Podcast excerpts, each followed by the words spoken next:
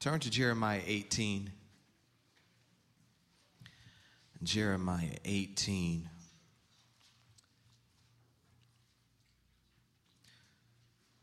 And I'm going to read from two versions. I'm going to read the King James Version first, and then I'm going to read the Living Bible translation.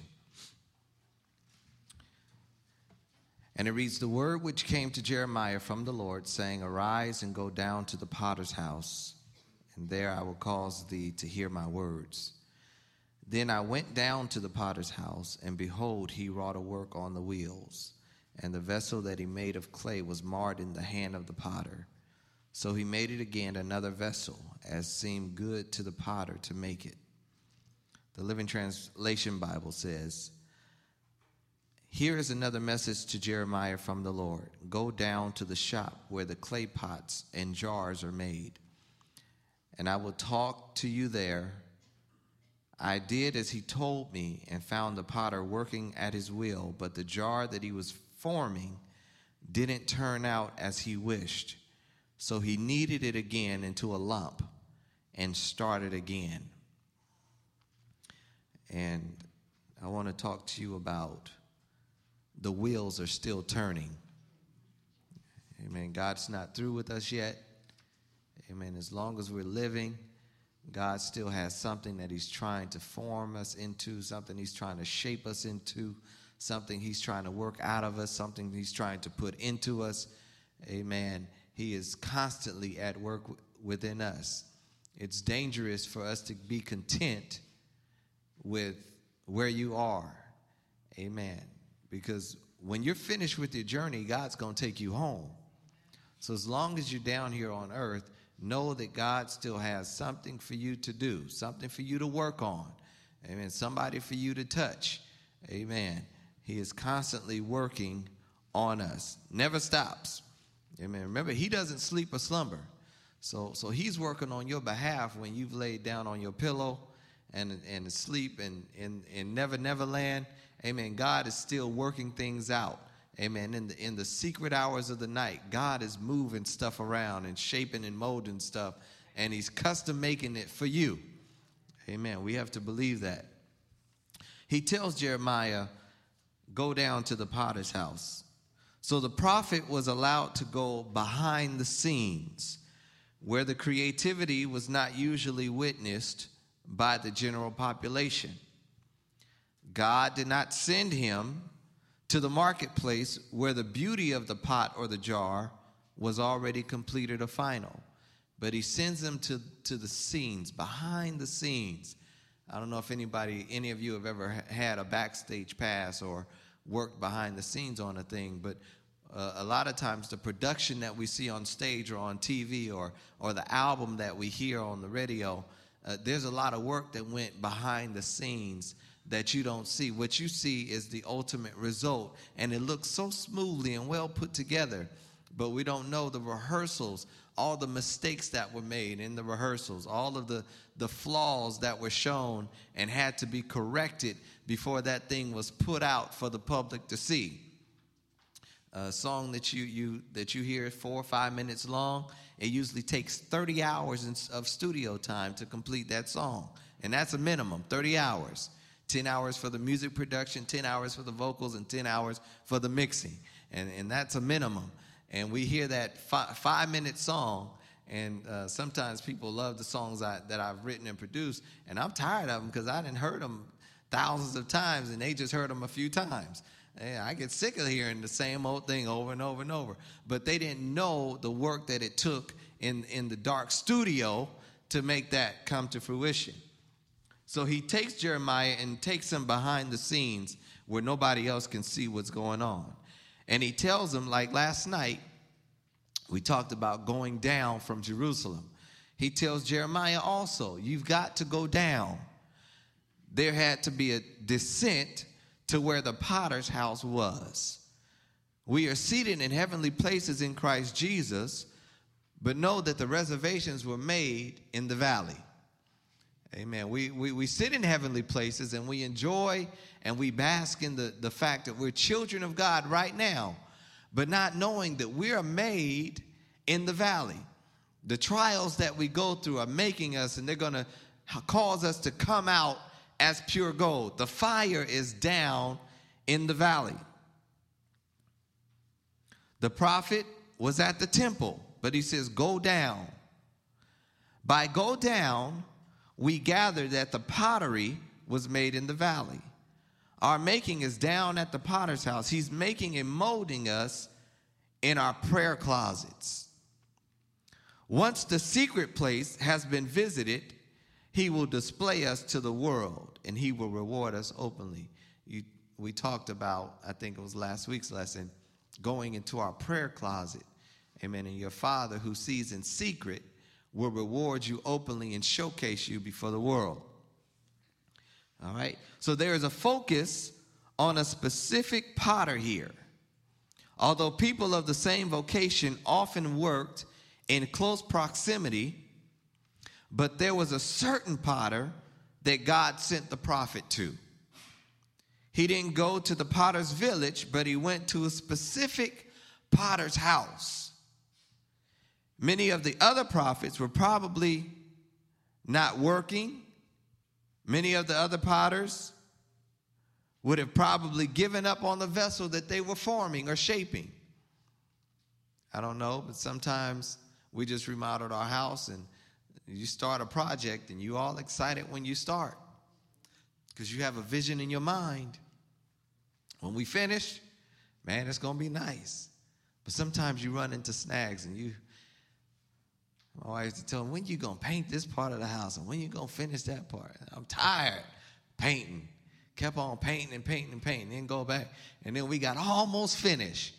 And when we got almost finished, my godchildren were over to the house and ran the toilet over and flooded the whole upstairs. I was just finishing baseboard, and then we had to go and tear everything out. They had to tear out drywall and tear out the floor I had just laid. And and and I, I got discouraged. I said, man, we almost done. Amen. This is what the potter was dealing with. So many of the other potters probably would have left the vessel marred. Once it became marred in their hands, hoping that the color or the glaze would cover the mar. Sometimes we, we, we put on the right smile. Somebody said we put on our game face on Sunday. We know how to say the right things. We have the cliches of the church. We know how to shout. We know how to dance. We know how to speak in tongues just right. But a lot of times we're marred. But we, we try to cover it up with a glaze. Amen. But know that the potter knows. He knows. Even if he tries to cover it up, he knows. I mean, I hit a few bad keys over here. Some people don't know this sometimes, but I know. And I get upset sometimes because I know I could do better than that. All right, y'all with me?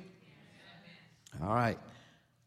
So many of the other potters would have left the vessel marred, maybe not caring at all, hoping that someone would buy the imperfection. Maybe some of them wouldn't even try to cover it up. I'm just going to come messed up. And maybe somebody will buy it anyway. I talks about, we call them thrift shops, but she calls them scrounging holes. I'm going to the scrounging hole to get what somebody else would think is junk. I'll bring it home and maybe fix it up. And it, it might be imperfected, but somebody might buy it anyway. But not this potter. His name was attached to his product, and he knew it would be a reflection of himself. There's some things that, that have a mark of certain standard attached to it. When you think of hotels and you, you think of, of the Comfort Inn, you don't think about the Four Seasons or the Ritz Carlton. There's a certain standard that other hotels are going to live up to. I understand that, that even the hotel that we're in, they, they don't want to they don't want to grow too fast because they want to keep that certain standard. And this is a beautiful place. And I understand that the owners will sometimes just pop up at any of their hotels and give a run through. They'll just walk through any room just to check. The crew won't even know. The staff doesn't even know that they're coming. They just show up and do an inspection. Amen. God is the same way. Sometimes he might, like I said last night, he'll come knock on your door, and if your house ain't clean, he's coming anyway. It was marred in his hand. Now, it wasn't marred when he got it. He didn't find a piece of junk and say, I'm going to fix you up. But this became marred while it was in his hand, right before his face. It lost the shape that he had formed it into. This word marred. It means to detract from the perfection or the wholeness of. It means to spoil or to inflict serious bodily harm on or to destroy. But in the Hebrew, it means to decay or to ruin, to batter or to cast off, to destroy, to lose or to perish, to spill or to spoil, utterly to waste. This is what happened to the clay.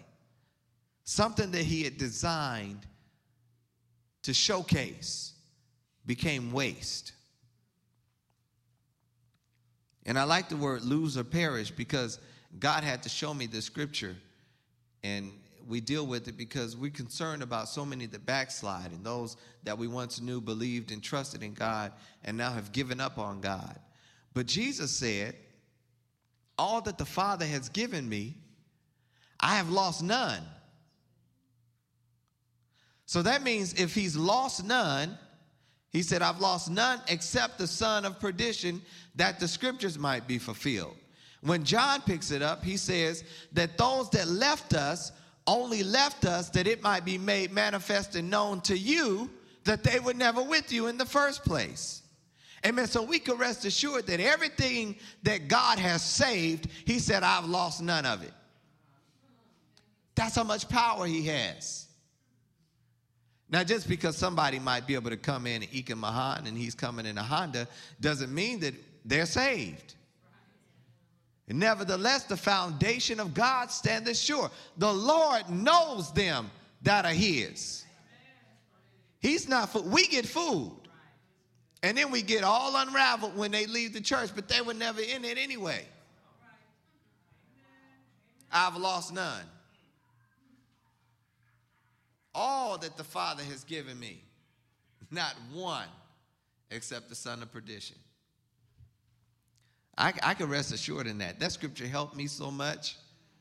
Amen. To know that God's power, and, and, and we, we minimize his power. In fact, his power is so great, and his grace is so ever before us that he talks about the book of life. And I asked him one day, I said, Lord, if you knew who was going to be saved and who was going to be lost, if you knew their name wasn't going to be written in the book of life, if they were going to backslide, so called, then why was their name in there in the first place? If you knew, because there's three folks. There are the names that are in the book, the names that are not in the book, but there's some that have been blotted out. And he spoke to me and he took me to Titus and said, Don't you know that the grace of God has appeared unto all men? And he wanted that record to be written in heaven to know that those that had their names blotted out, they will never be able to say that grace wasn't present for them. It appeared to all men. But the Bible says they frustrated the grace of God or they received the grace of God in vain. I don't want to frustrate His grace and I don't want to receive it in vain. It costs too much for me to give up on Him. How could we give up on Him when He refuses to let you go? And we're in mess and He won't let us go. He's holy. And we just, no, Lord, I'm, I just, I can't work up, up in my mind to trust you he wrought a work when he went down. Jeremiah said he wrought a work. This clay had already been shaped and molded according to his will. When Jeremiah arrived, there was something beautiful on that wheel. He said he wrought a work. But while Jeremiah looked and while the potter had his hands dirty on it, it became marred. Something happened in the middle of that spinning. And the spinning of the wheel represents the turmoil of the world, the tests and the trials that come to shake us up. While it was spinning, something happened. I don't know whether a pebble stone appeared in it, and it, it, instead of being smooth, it became rough, or whether the, the shape just got out. I don't know if, if any of my mother, when I was a kid, brought me one of those little clay wheels, and it had the battery and it would spin, and you put the water on it. And, and sometimes the wheel will start spinning too fast, and if it got too wet, it, it would be too loose and it'll start with the with the wheel it'll start curving over to one side or the other. And before you know it it's splattering all over the place. And i used to get so frustrated with that i stopped playing with it. It was frustrating. Because you you got to be able to spin it at the right speed you have to have just the right amount of water the condition the weather has to be right the, the, the, the atmosphere has to be right for it. And only God has control of all of those things at once. Now, there's not one wheel, but there's two wheels. The wheel that we're on is on the top wheel, but that wheel is controlled by the wheel that is attached to the potter's foot. So don't think that your tests and trials are being governed by the devil. The devil can't touch you. He can't touch you because he can't find you. Paul said that my life is hid in Christ. It's hidden. So if the devil wants to get to me, he's got to get to Christ. And Christ already defeated him. So John says, that wicked one, toucheth them not. Y'all catch it in a minute. What you're going through is being filtered by the foot of God. Only He is controlling. Now, we say the devil has power, but the Bible says that Jesus on the cross stripped him of his power, made him an open show, walked him through the streets of eternity, and embarrassed him. One preacher put it the devil doesn't even have the keys to his own kingdom anymore. But yet, we find that the serpent in Genesis has turned into a dragon in Revelation. How did he become go from a serpent to a dragon? Because you relinquished the power back to him. You took God's power and gave it back to the devil. When you say, Lord, I just can't believe you, you have taken the power that Jesus took from the devil and placed it right back in the devil's hand. And that's how the devil can be an accuser of the brethren. So we become marred right before the potter's eyes. There was resistance to the potter's will. That's what it was. And I think that a lot of us are in a Gethsemane experience where there's a battle of the wills. Jesus went through a battle with his will. Do I really want to serve God? Do I really want to do what God has sent me to do? Do I really, because it's going to hurt. And that's where the bloodshed was. It really wasn't Calvary. But he started shedding his blood in Gethsemane. The Bible says he shed in sweat great drops of blood. So we always get the end part. But God does stuff so early sometimes, and we miss it. Because he wasn't going to let the devil draw his blood. He shed his blood willingly. And when he shed it willingly, it was his humbleness to God's will in Gethsemane. He gave his blood, just let it come out of himself. So the work, when, when the prophet got there, the work had already been accomplished.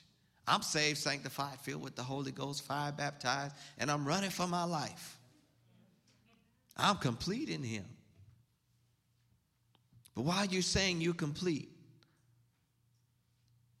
tragedy hits, doubt comes in, unfaithfulness, sin creeps in. I fall. Whatever the case may be. That's why it says, You that think you're strong, take heed lest you fall. No one touched this clay that was in the potter's hand. Nobody's hand was on it but the potter. Jeremiah didn't touch it. He didn't say that Satan was there to touch it. How could something that has been formed by God's hand right before his eyes just dissipate? Lose your purpose, lose your calling, lose your anointing right in his hand. So this could have caused the prophet to question the skill of the potter. Well, maybe the potter don't know what he's doing. Just perhaps, maybe God, maybe you just don't know me well enough. Maybe my problem's a little too big for you. Maybe my situation, see, the devil wants to make you believe that you're the only one going through that. Don't nobody know what you're going through. Don't nobody care. You can't, there's nobody you can talk to about this. And remember, the, the prophet said, There's nothing new under the sun. What you're going through, somebody's been through it, and somebody else is going to go through it coming after you. That's a ploy of the devil because he wants to isolate you. And then once he isolates you, he's, he's able to speak all kind of negative things into your spirit. And he can speak it for so much and so long to where you start repeating them. See, the, the, the real power of God is not in that he created the heavens and the earth. But it's when Satan fell, and the Bible says the darkness was upon the, upon the face of the deep. After he created everything perfect, and Lucifer's heart was exalted, and he kicked him out of heaven. When he kicked him out of heaven and gave Satan access to earth, the whole earth was thrown into chaotic condition. Even then, the Bible said, the Spirit of God, thrice holy God, got into that which was defected. And a lot of times we don't think, I've, I've messed up. There's no way that God can deal with me. There's no way that God can speak to me. There's no way that God can use me. But if God can speak through a jackass, something that has no feeling, no will to him, but, but he used it to even speak to his man. Don't you see this angel standing here? And some folk, sometimes sinner will, will, will have more sense than those folk that say they're saved. Oh, we know God's voice. We know his purpose. We know his plan. But the sinner will show you up. Not y'all. I'm talking about me. I'm talking about me. Tonight. Not only did the potter form the first vessel, but when the flaw rendered it useless, he took that which was useless and formed it into something else. So he says, Behold, look, pay attention. Or as Israel would say, Shema, you got to look. Now, what, what would have happened if Jeremiah took, now remember, Jeremiah came to learn something from this. Because God spoke to him where he was in the temple and he said, I want you to get up and go down to the potter's house. And after you observe something, then I'm going to speak a word to you. Now, a lot of times we think just because he said get up and go, that that was the word. That wasn't the word. The word was yet to come. So let's see what happens. Sometimes God's purpose for us gets frustrated. His purpose for us becomes marred.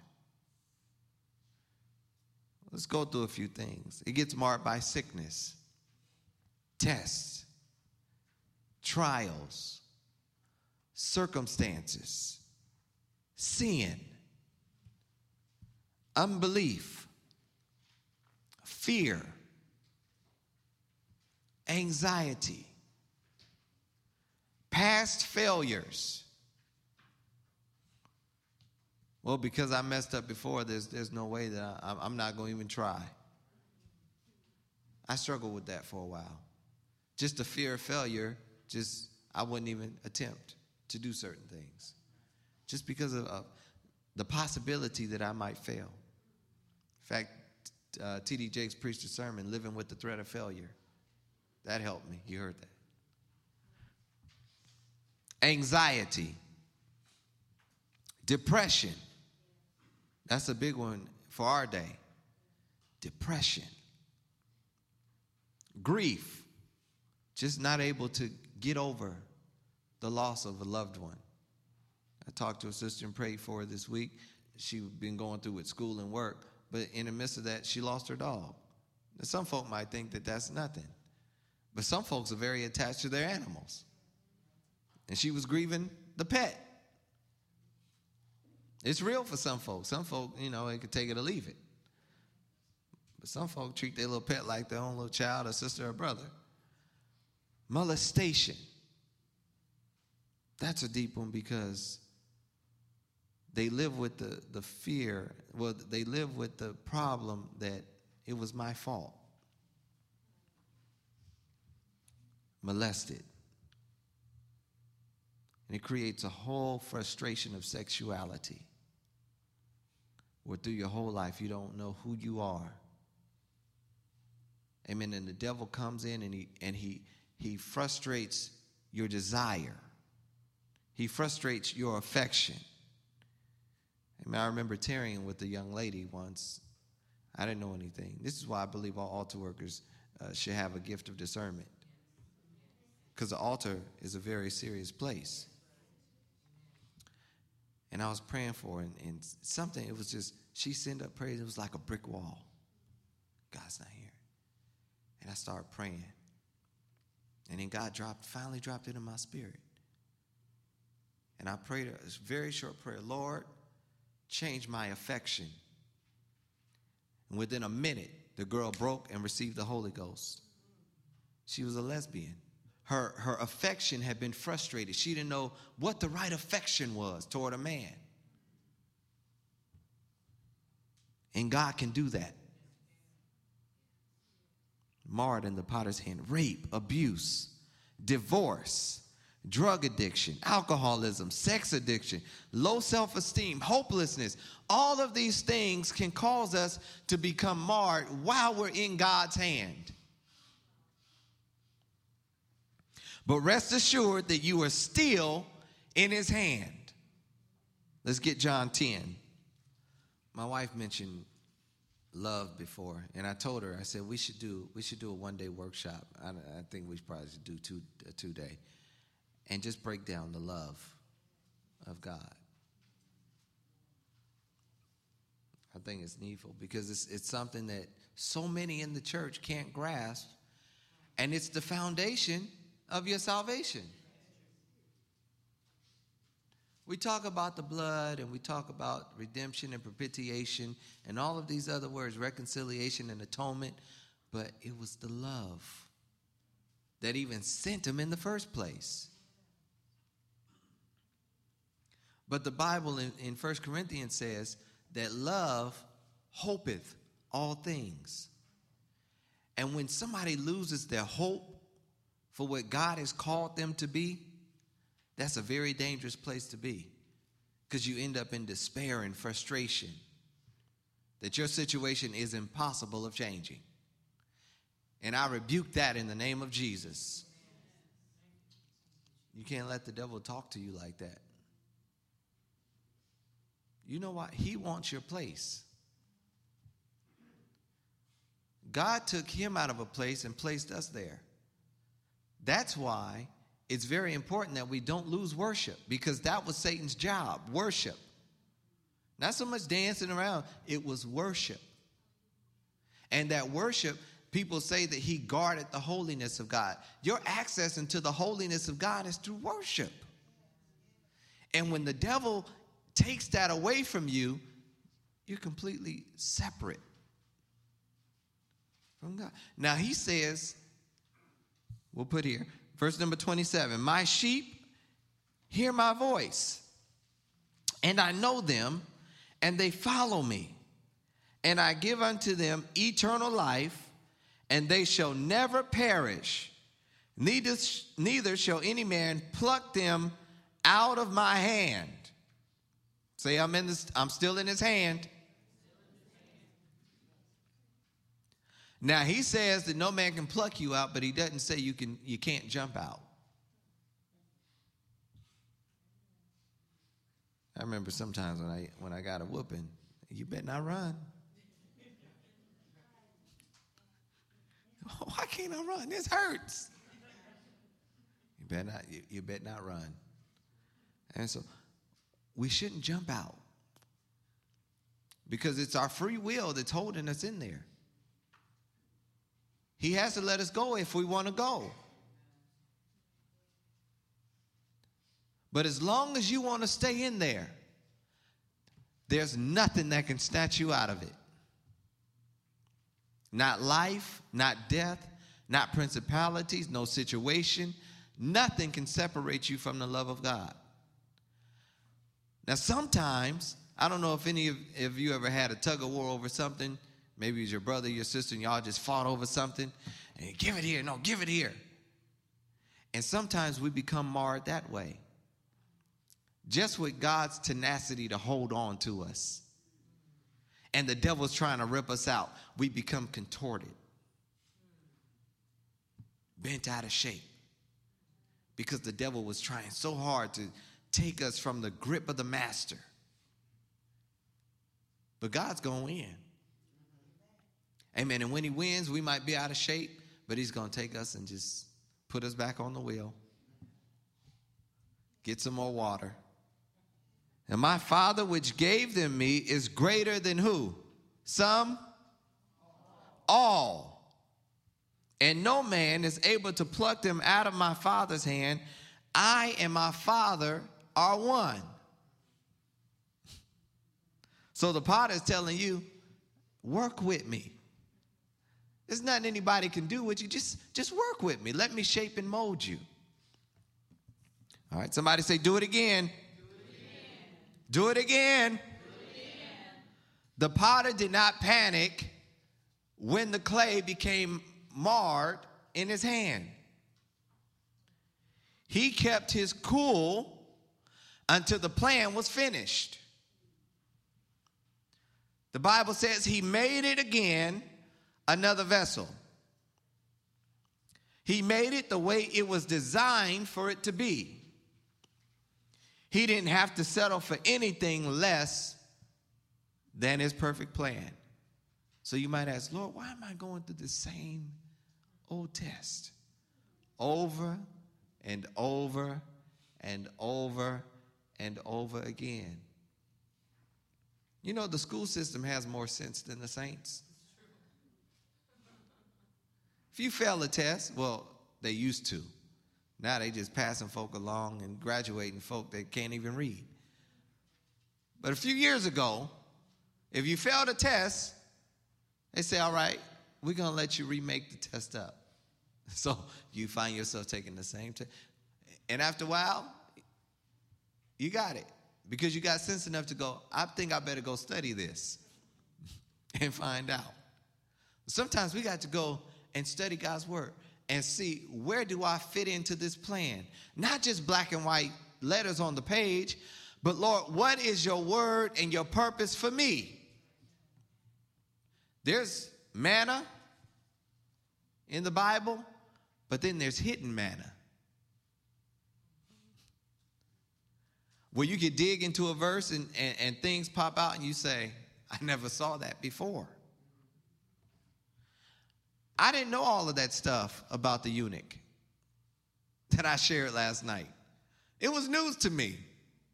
I thought a eunuch, and Paul was a eunuch, but I think his was volunteer. There is a volunteer eunuch that says, I'm not going to have a family so that I might serve Christ.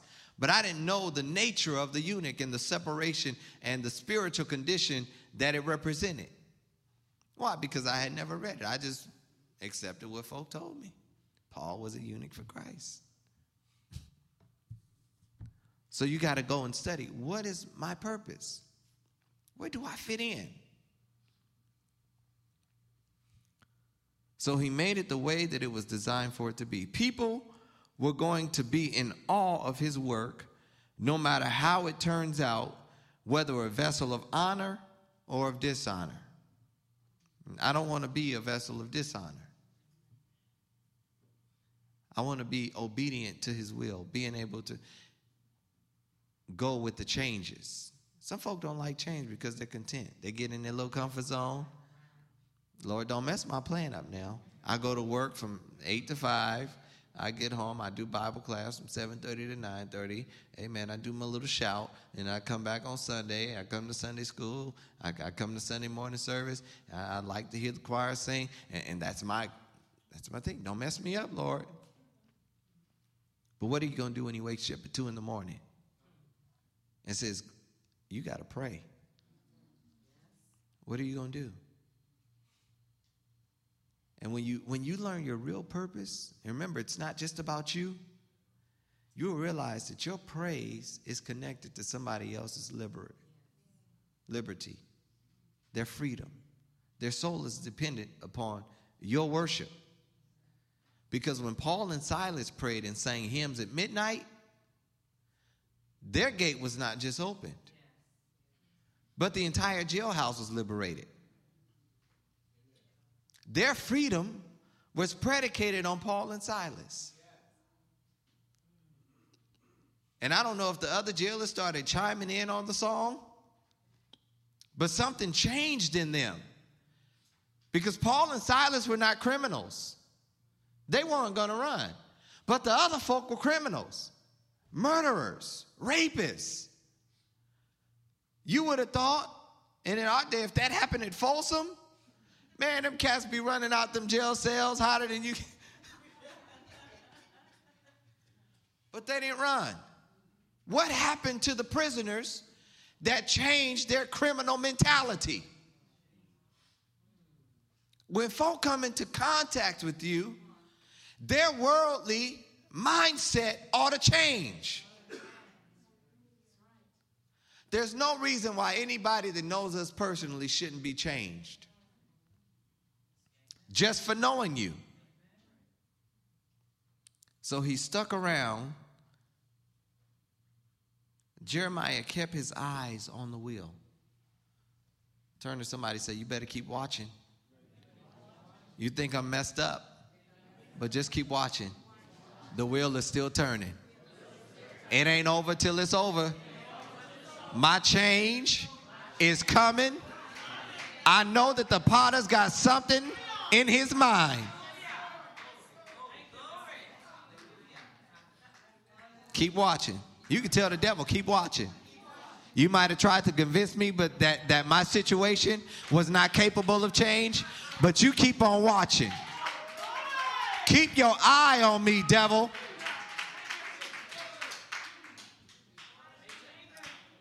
See, the problem with Joseph's brothers was they didn't keep watching. They left. They left. They left him in the desert. They left him in the alley. They threw him off and said, He's a dead man.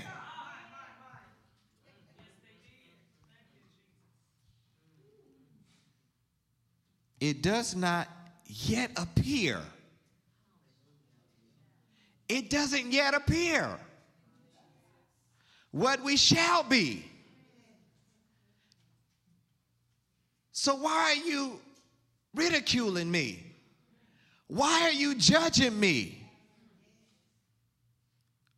Because you think that I ought to be a certain way. It doesn't yet appear what I shall be. Because I'm still on the wheel and the wheel is still turning. There's a spirit that God delivered me from within the past few years. It was a judgmental spirit. And us apostolic folk got it bad.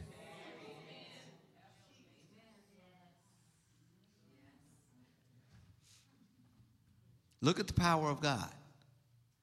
It is appointed unto man once to die, and after that, the judgment. Now, the key words that we got out of that was die and judgment. But the biggest word in that verse is after. Because until somebody dies, it ain't over.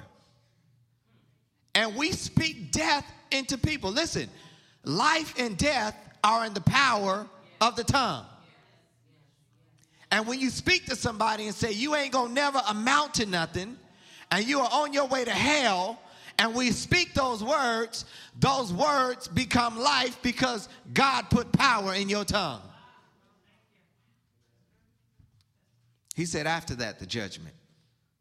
So now I say, Lord, I don't know what's going to happen to my cousin, my brother, my uncle, my aunt. Why? Because they ain't died yet. They might get in a week before they pass away. I don't know. But we spend all that time. Why? Because we get offended that they didn't hear our word. Well, maybe God didn't send you to water. Maybe He only sent you to plant.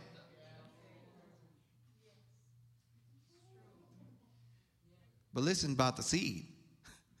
Y'all not gonna like this. Jesus said, except a seed go in the ground and die, it will not be able to bring forth. And too many of us have frustrated ourselves with the purpose of God. We don't believe that God's word is powerful enough to do what it's going to say it's going to do. Why? Because you keep looking at the seed, keep digging it up. Let it die. Let the seed die. You've been witnessing the folk. You've been praying for folk. You've been praying about that situation. Let it die. Don't keep resurrecting it. It's got to die. Then, after it dies, then God's got some miraculous water to put on it. But it's not going to come from you. He's going to send the next person to do that.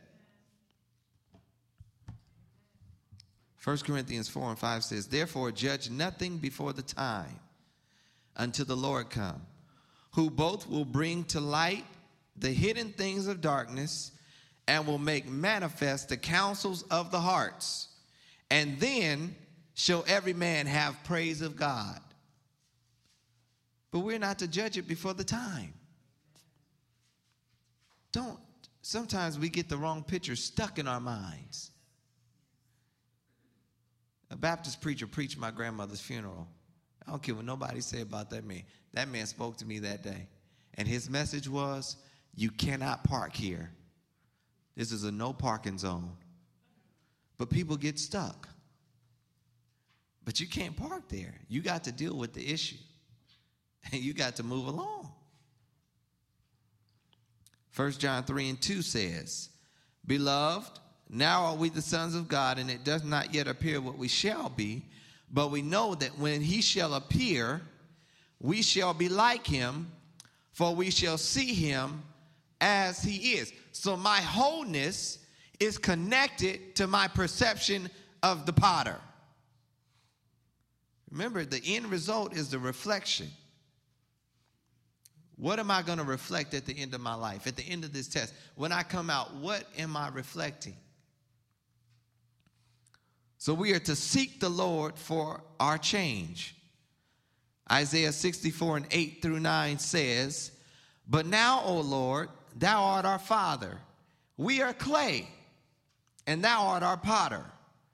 And we all are the work of thy hand. Be not wroth very sore, O Lord, neither remember iniquity forever. Behold, see, we beseech thee, and we are all thy people. Sometimes we get so frustrated that we stop seeking God and we take things into our own hands. Say, I got to, uh, God's just taking too long. I can't, I can't wait no more. Can't wait no more. So don't fight God. He knows what he's doing. I'm going to say it again. Don't fight the Holy Ghost. He knows what he's doing. Turn Isaiah 45. Verse number 9. Woe to the man who fights with his creator. Does the pot argue with its maker? Does the clay dispute with him who forms it, saying, Stop, you're doing it wrong? Or does the pot exclaim, How clumsy can you be?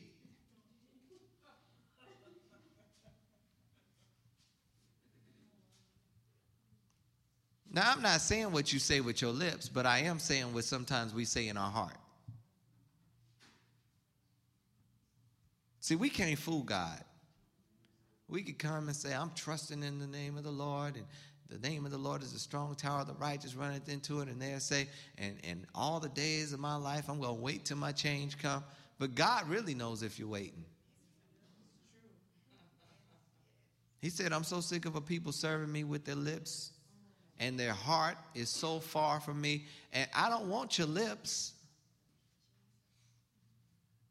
I want your heart. Woe to the baby just being born who squalls to his father and mother, Why have you produced me? Can't you do anything right at all? Jehovah, the Holy One of Israel, Israel's creator says, What right have you to question what I do? Who are you to command me concerning the work of my hands? I have made the earth and created man upon it. With my hands I have stretched out the heavens and commanded all the vast myriads of stars. Too many times we say, Lord, you just, you don't know what you're doing. And the, the way that we say that is, we go to this brother, that sister. We go to the pastor. And I talked last night about the, the women who compare the, their pastor all the time. But there's some men that the wives are tired of. I mean, we talk to some women because their, their husband can't make a right decision in the house without going to the pastor. Pastor, should I have this done? Should I do this? Should I do that? Should we have another kid? What's wrong with you? Should I move into this apartment? And the wives are saying, Be a man. Oh, All right, remember last night I said, when something doesn't live up to its name, it causes frustration. And a lot of marriages are, are, are, frustrated because a man just won't be a man. The head of every woman is the man, and the head of every man is Christ, and the head of Christ is God. There's an order. And when that order gets out of order, then the devil's got a playground he could just run loose in. And we ain't talking about talking crazy to the wife and all that kind of stuff, but we're talking we're talking about reverence and and the, the willingness to, to subject yourself to somebody you know who loves you without a doubt. That's the beauty of God's salvation in marriage. So God will do his will, and we cannot stop it. Isaiah says, declaring the end from the beginning and from ancient times the things that are not yet done, saying, My counsel shall stand, and I will do all my pleasure. God's going to have him a church. Whether you're going to be in it is not the point.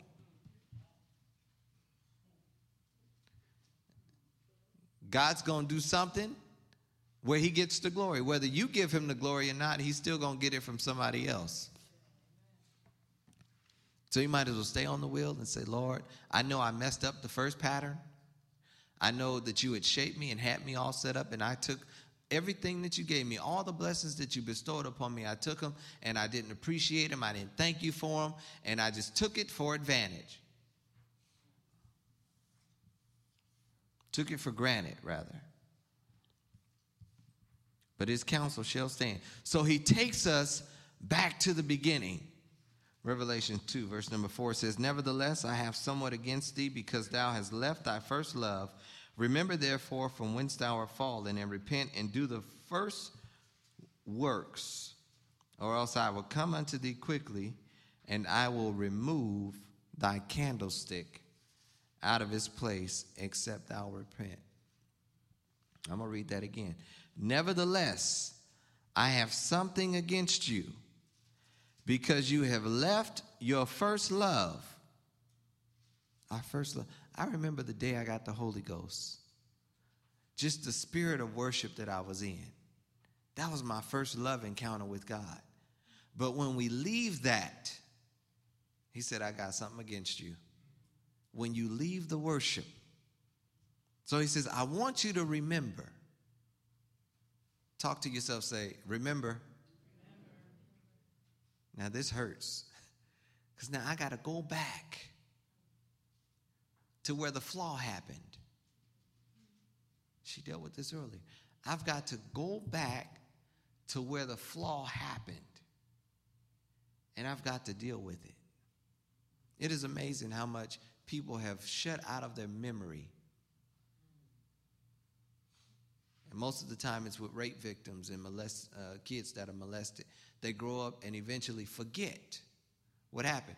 But remember now, your spirit is eternal and it can't forget. Your mind might forget, but your spirit won't forget. But God wants a unified reasoning between, between your mind, your body, your soul, and your spirit.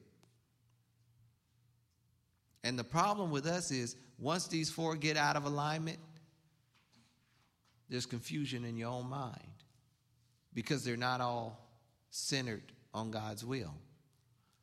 So the mind might remember something, but the spirit, I mean, the mind might forget something, but the spirit says, I'm not going to let you be happy till you deal with it.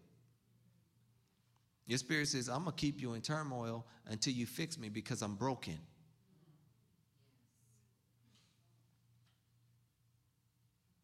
So remember from whence you were fallen. Remember where you went wrong with God. I, I can't remember. I don't, I don't know what, what happened. Yeah, you do. You just don't want to open yourself up and make yourself vulnerable. He said, if you don't do this, and he says to repent. Now, this ain't coming to God in your first thing, repent. Now, repentance is a walk. Every day you ought to repent because the word means to change and the Bible says that we're supposed to be changing from, into the image of God, glory to glory. Every day there ought to be a new glory that you didn't have the day before. And when you get stuck, the glory stops. So it's a frightening thing, thought, to allow the potter to put us back on the wheel. This means that the first form must be eradicated. But Lord, I, I just want to live with my flaw. I'm comfortable with it. That's my crutch. That's how I get sympathy. When I stand up and I give my testimony, folk come and say, Poor old sister so and so. We're really praying for you. Amen. And then the next week, how are you feeling? And we know how to turn on the tears. I, just, just pray for me. But we get home, we won't share them tears with God. We got drama tears. But when we get home, turn on the TV. It's gone to the next thing. But as soon as I saw I saw a video of a girl on funniest home videos. She was, she had got into her little perfume box and she wasn't supposed to be in it. And her mother slowly picked in the room and she's just in there just doing stuff. And her mother called her name out. she turns around and says, Mommy, what are you doing in my room? She said, Oh, you're two years old and I'm not supposed to be in your room. No, you're not. She, and the mother calls her out. You're just upset because you got busted doing something you aren't supposed to do. You know what the kid did? Mommy, I love you. Where did she learn that from?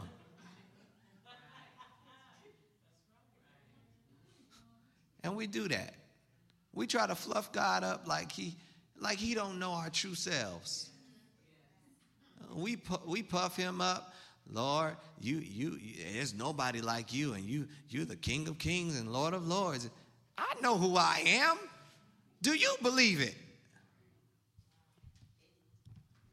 Some of us need to get back on the wheel.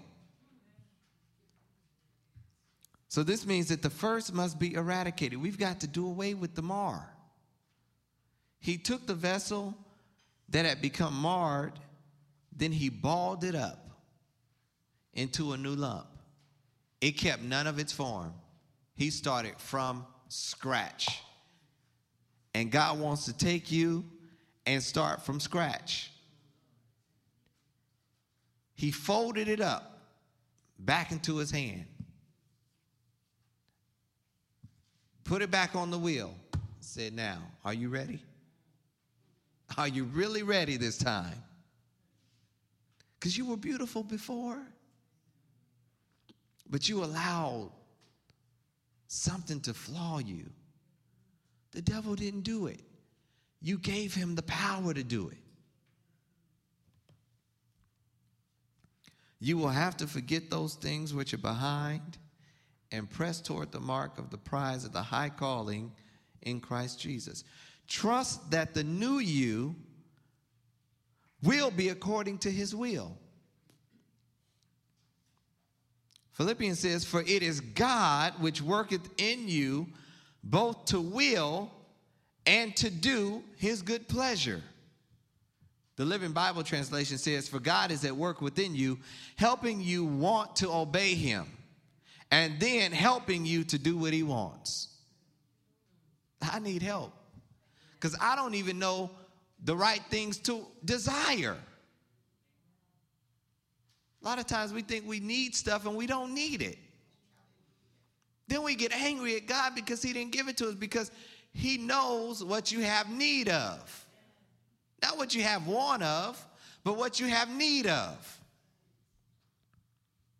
The pulpit commentary says, It is to us an inexplicable problem the harmony of the divine sovereignty of human freedom. We cannot tell how it will be done, but only that it will be done. And we, we wrestle with that. Because we don't know how he's going to do it, we assume that he can't do it. It has been said that the most terrible part of the road to heaven is that which the sinner goes over three times. Once in his first following of Christ, the second time when he goes back into sin, and the third time when in bitter repentance he travels over it again. So we call people sometimes we say they're double crossers. In actuality, they've been that way three times. Once to Christ on the way back, and then back to Christ again. And then in that time, you realize, look at all the time I lost. Look at all, but but he says, I will restore again the years. I'm going to restore the years. And what the grasshopper didn't destroy and what the kangaroo didn't destroy, whatever's left of you, if, if there's just a little bit, because remember, he only needs a seed. Isaiah 52 says, Behold, my servant shall deal prudently. This is in chapter 52, verse 13. He shall be exalted and extolled and be very high. Okay, let's reread this. Get it. We're, we're going to replace a couple of words. Isaiah 52, verse 13. I want you to repeat after me. Behold I shall deal prudently. Shall. Y'all didn't sound convincing. I shall deal prudently. I shall be exalted, and, extolled, and very high. Now it took us to go through the valley where the potter was to get there. And he says, Many were astonished at thee. His visage was so marred. Now look at Jesus. More than any man, and his form more than the sons of men, so shall he sprinkle many nations. The kings shall shut their mouths at him, for that which had not been told them shall they see, and that which they had not heard shall be considered. I'm going to read that from another version. See, my servant shall prosper, he shall be highly exalted. Yet many shall be amazed when they see him, yes, even far off foreign nations and their kings they shall stand dumbfounded, speechless in his presence.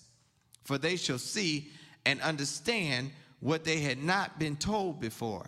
They shall see my servant beaten and bloodied, so disfigured one would scarcely know it was a person standing there. So shall he cleanse many nations. Now, when Jesus got up from the grave, his own disciples who had walked with him three and a half years didn't recognize him. The woman that gave birth to him changed his diapers, taught him to crawl, taught him to walk, fed him on her breast. Didn't recognize him.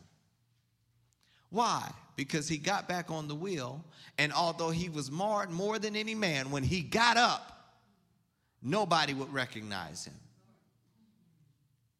This is why we tell the devil, keep on looking because you only know me right now because when God gets through with me, you ain't gonna even know me no more.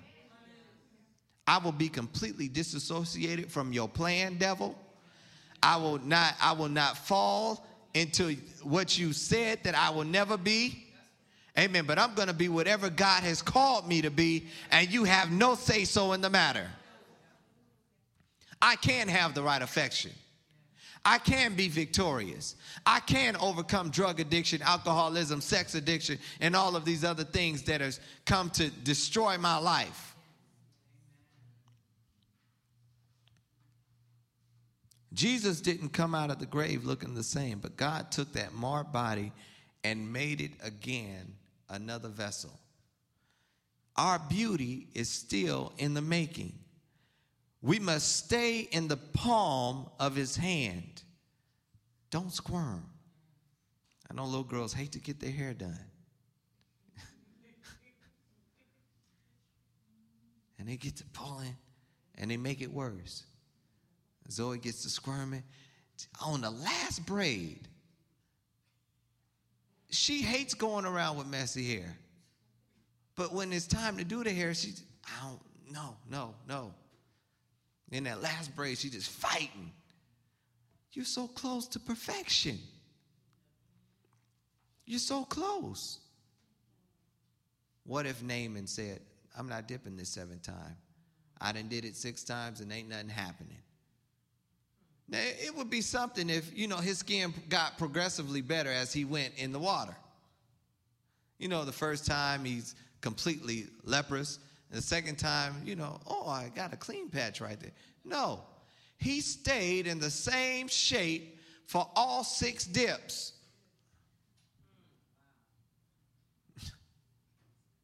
The walls of Jericho stayed standing all seven days, and on the seventh day, all six trips around the wall.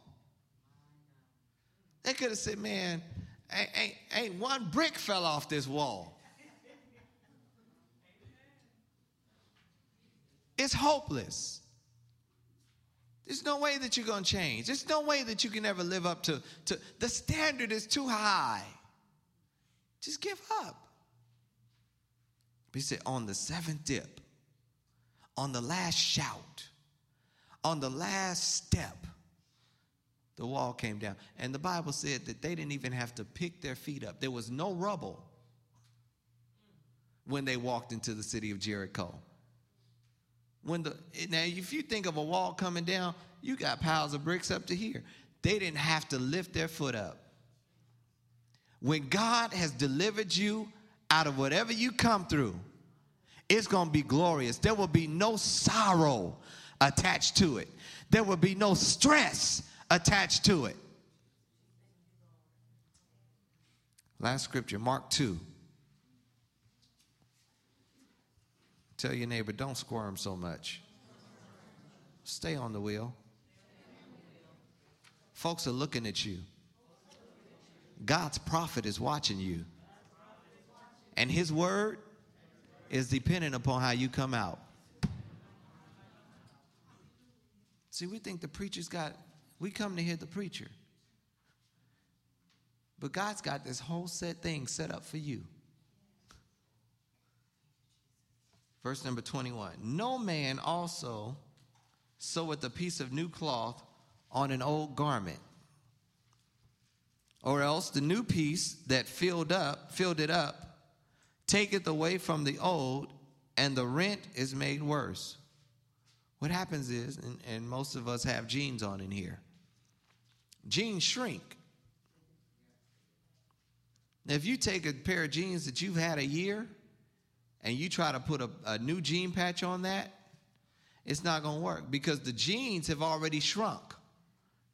They've already gone down to the size that they're going to stay at. But that new patch that you cut just perfectly for that square, that's going to shrink now. And it's going to cause a rip. So you can't put a band aid on your issue. You got to get back on the wheel and let them fold you over into a new lump. And no man putteth new wine into old bottles, or else the new wine would burst the bottles, and the wine is spilled, and when the wine gets spilled, the bottle is marred. But new wine must be put into new bottles. He said, Behold, I will do a new thing. He made it again a new lump. Everybody stand.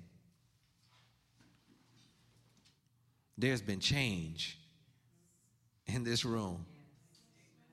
There has been, I sense it, there has been change in this room. Now, I haven't talked to everybody, but I know this some folk probably couldn't remember the last time they actually worshiped. Actually, worship God. God has done something. Amen. And we're going to pray. I wanted to open with this and I completely forgot until today. But the Bible talks about the bones in the valley. And he told the prophet to speak to the bones.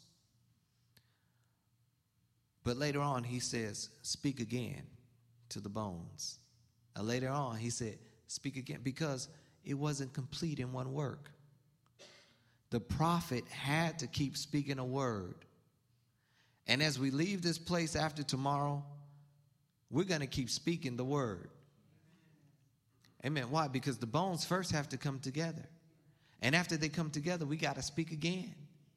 And then the flesh starts to come on the bones. And then we got to speak again. And then the muscle forms to the flesh. Then we got to speak again. And then the skin comes upon the muscle. We got to speak again. One word is just not going to do it. He's a perpetual God. And it, that thing that he started this weekend is going to carry you over. Remember, we're going, we're going past the point of no return. What has had you bound will never have an effect on you again. It cannot hold you down any longer.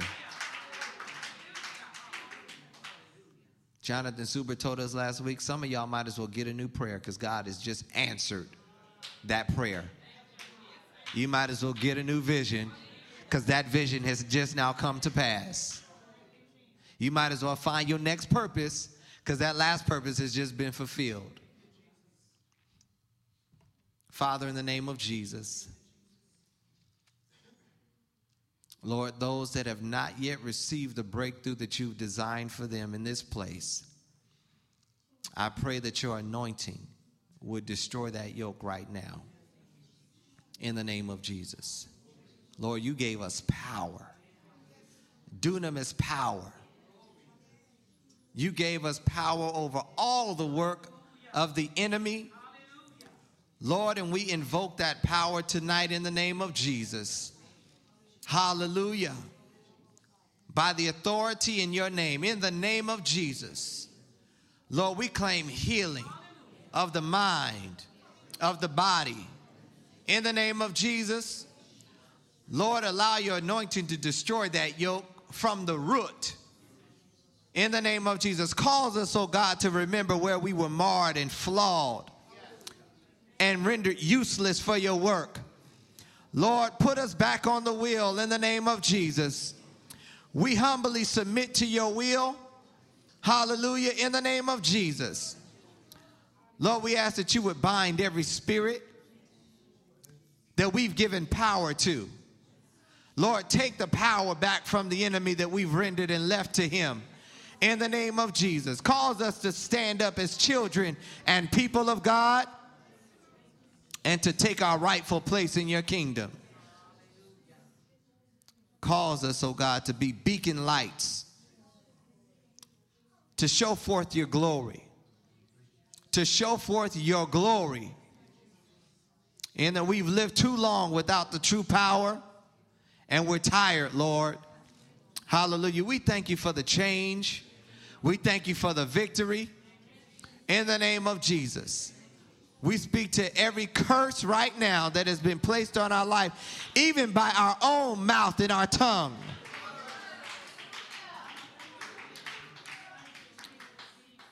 Lord, we will cease this day to speak negativity. Change the power of our tongue, Lord, to speak those things that be not as though they were. We speak life we speak healing. We speak virtue in the name of Jesus. Lord, help us to rid our lives of every negative influence, whether if it's our brother, our sister, our mother, our father. Lord, you came with a sword to separate us from the curse that has lived in our families. In the name of Jesus. Lord, touch our tongues with a hot coal from your altar. Let us never be the same again, but let us be transformed by the renewing of our minds. And we claim it done. We claim it done and finished in Jesus' name. Hallelujah. Seal it. Go ahead and seal it. Oh, keep saying it till you believe it. Keep on saying it till you believe it.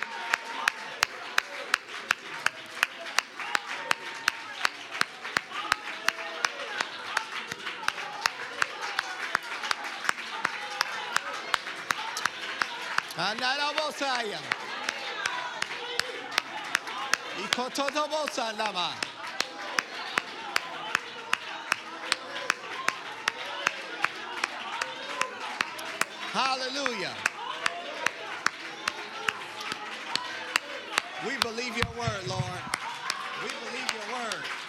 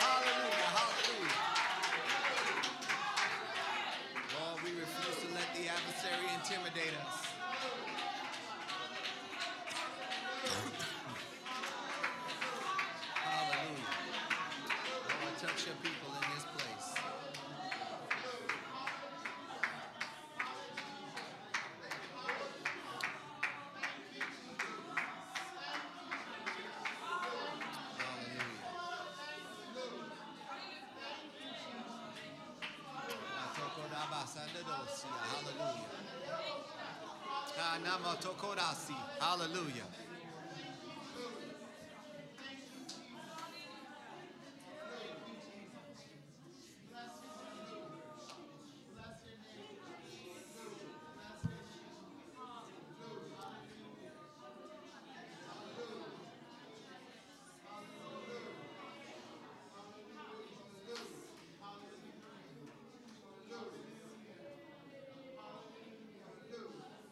Ah, glory.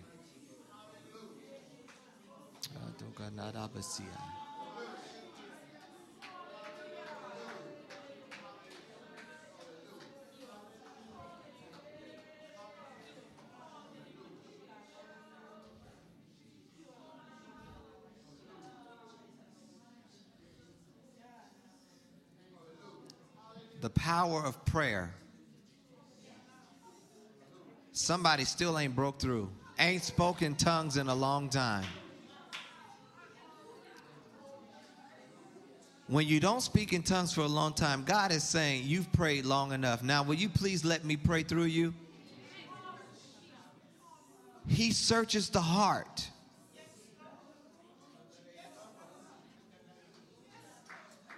You have to refresh your spirit. Because if he gets to pray for your infirmity, for your marred clay jar, it'll be a new one.